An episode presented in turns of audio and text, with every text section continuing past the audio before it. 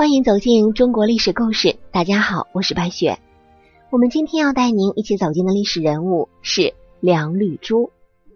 绿珠这个名字啊，民间很少有人知道，只有一些文人雅士才知晓。她备受历代文人的赏识，历代文人们不仅赏识她的美貌，更主要的是赏识她对爱情的坚贞。说准确一点，就是一个“义”字。绿珠本姓梁。西晋白州博白人，也就是今天的广西钦州地区的博白县人。他的父亲是个落魄文人，其母婉玉到了四十多岁才生下他。晚年喜得千金，父亲很是高兴，如同拾到至宝，喜爱不已。绿珠自幼也是聪明可爱，一双水灵灵的大眼睛格外秀气，模仿能力超强，看什么是一眼就能学会。伶俐的绿珠三岁就开始学写字儿、画画、舞蹈，六岁书法是大有长进。邻里亲朋见他写的字画，无不交口称赞，称绿珠长大之后绝非等闲之辈。绿珠长大以后能歌善舞，琴棋书画无所不通。遗憾的是，十岁的时候父母双亡，自己流落风尘。妓院里的老鸨收留了无依无靠的绿珠。他也十分的喜爱绿珠，于是老鸨请来名师教他古筝、琵琶等器乐演奏。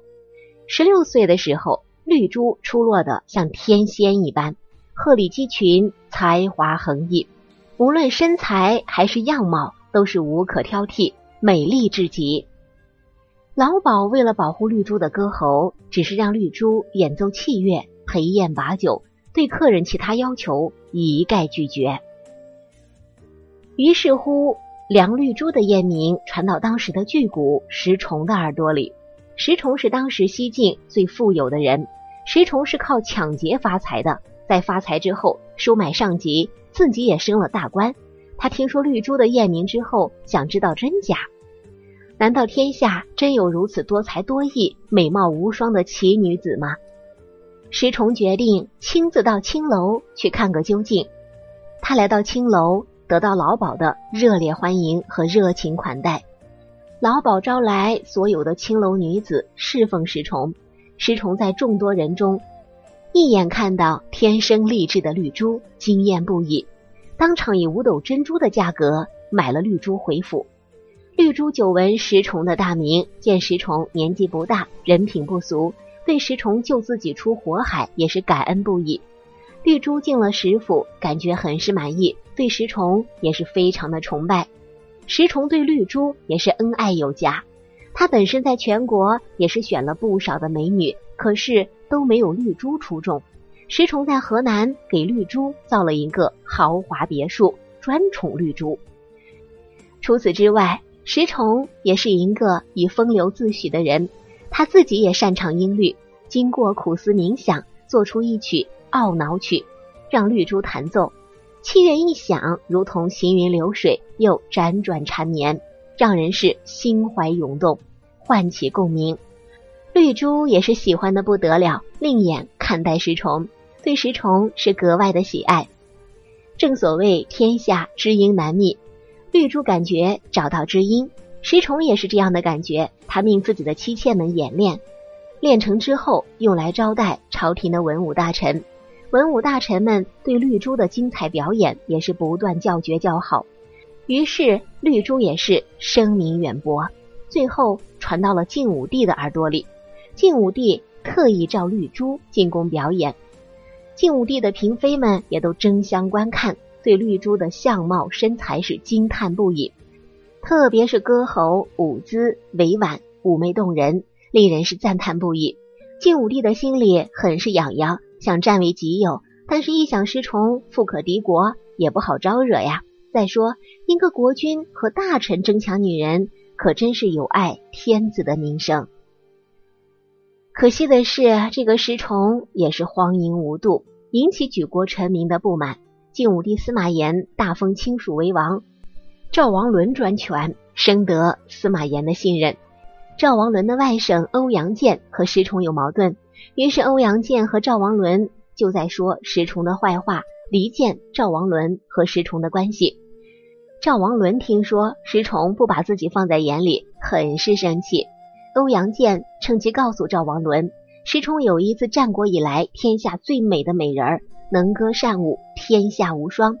这个好色的赵王伦一听，也动了色心。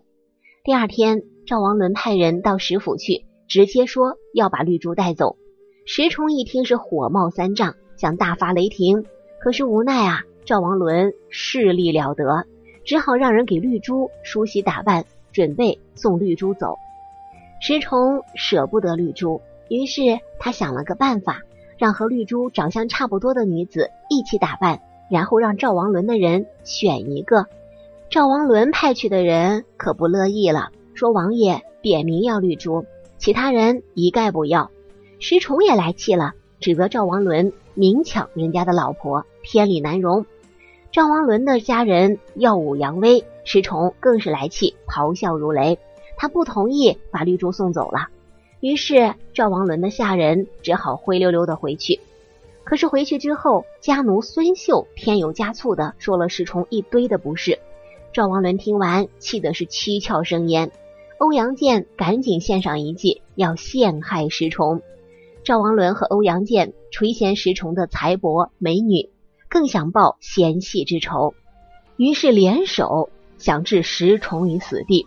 赵王伦到晋武帝司马炎的面前搬弄石崇的是非，说这个石崇侵吞举国之财，蓄养兵力，私造玉玺，企图篡权。这晋武帝一听，这还了得，口头传谕抄家。赵王伦带着兵勇来到石府抄家，石府里的妻妾们是哭嚎一片。石崇对绿珠说。前几日赵王伦来要你，我没有将你送给他，这是报复和抢夺，都是因为爱你太深的缘故。此刻赵王伦已经带人进了院子，绿珠震怒，杏眼圆睁，大骂赵王伦卑鄙无耻。绿珠还指着赵王伦大骂说：“姓赵的，你以为女人是你们的玩物？你以为有权就可以得到一切？”绿珠虽是出自青楼，但是懂得人间情义。懂得是非曲直，石崇大人对我恩重如山，也是天下难得的知音。我既然属于他，就不能再属于别人。你真是瞎了眼了！说罢，绿珠走上门牌楼，回身对石崇说：“夫君自己珍重，绿珠走了，来生再报答知遇之恩。”话说完，绿珠纵身跳下门楼，当场毙命。平时妒忌绿珠的妻妾们见绿珠有如此的应节，无不感动落泪。石崇不顾一切的扑向绿珠，嚎啕不止。历代著名诗人和学者都对绿珠的大义气节十分的敬佩，在诗文中将绿珠的名字、事迹做了不少的引用。著名的有。自作明君词，还叫绿珠舞。李元操也写道：“绿树摇歌扇，金鼓舞颜开。”还有“绿珠含泪舞，孙秀强相邀”。绿珠的明君舞至今保留在隋唐的清商乐里。自古以来，谁说女子不如男儿重情义？像这样的青楼女子，能够忠贞不二、感天动地的。也是不在少数呢，绿珠就是其中之一。好了，朋友们，本期的故事到这里就结束了，感谢您的收听。喜欢的朋友欢迎点赞转发，也欢迎您评论留言。下期我们将一起走进万贵妃的故事。万贵妃比朱见深大十七岁，险些害得她是后继无人。可是为何仍然独受专宠呢？这中间有什么秘诀，还是有什么秘密呢？我是白雪。下期再见。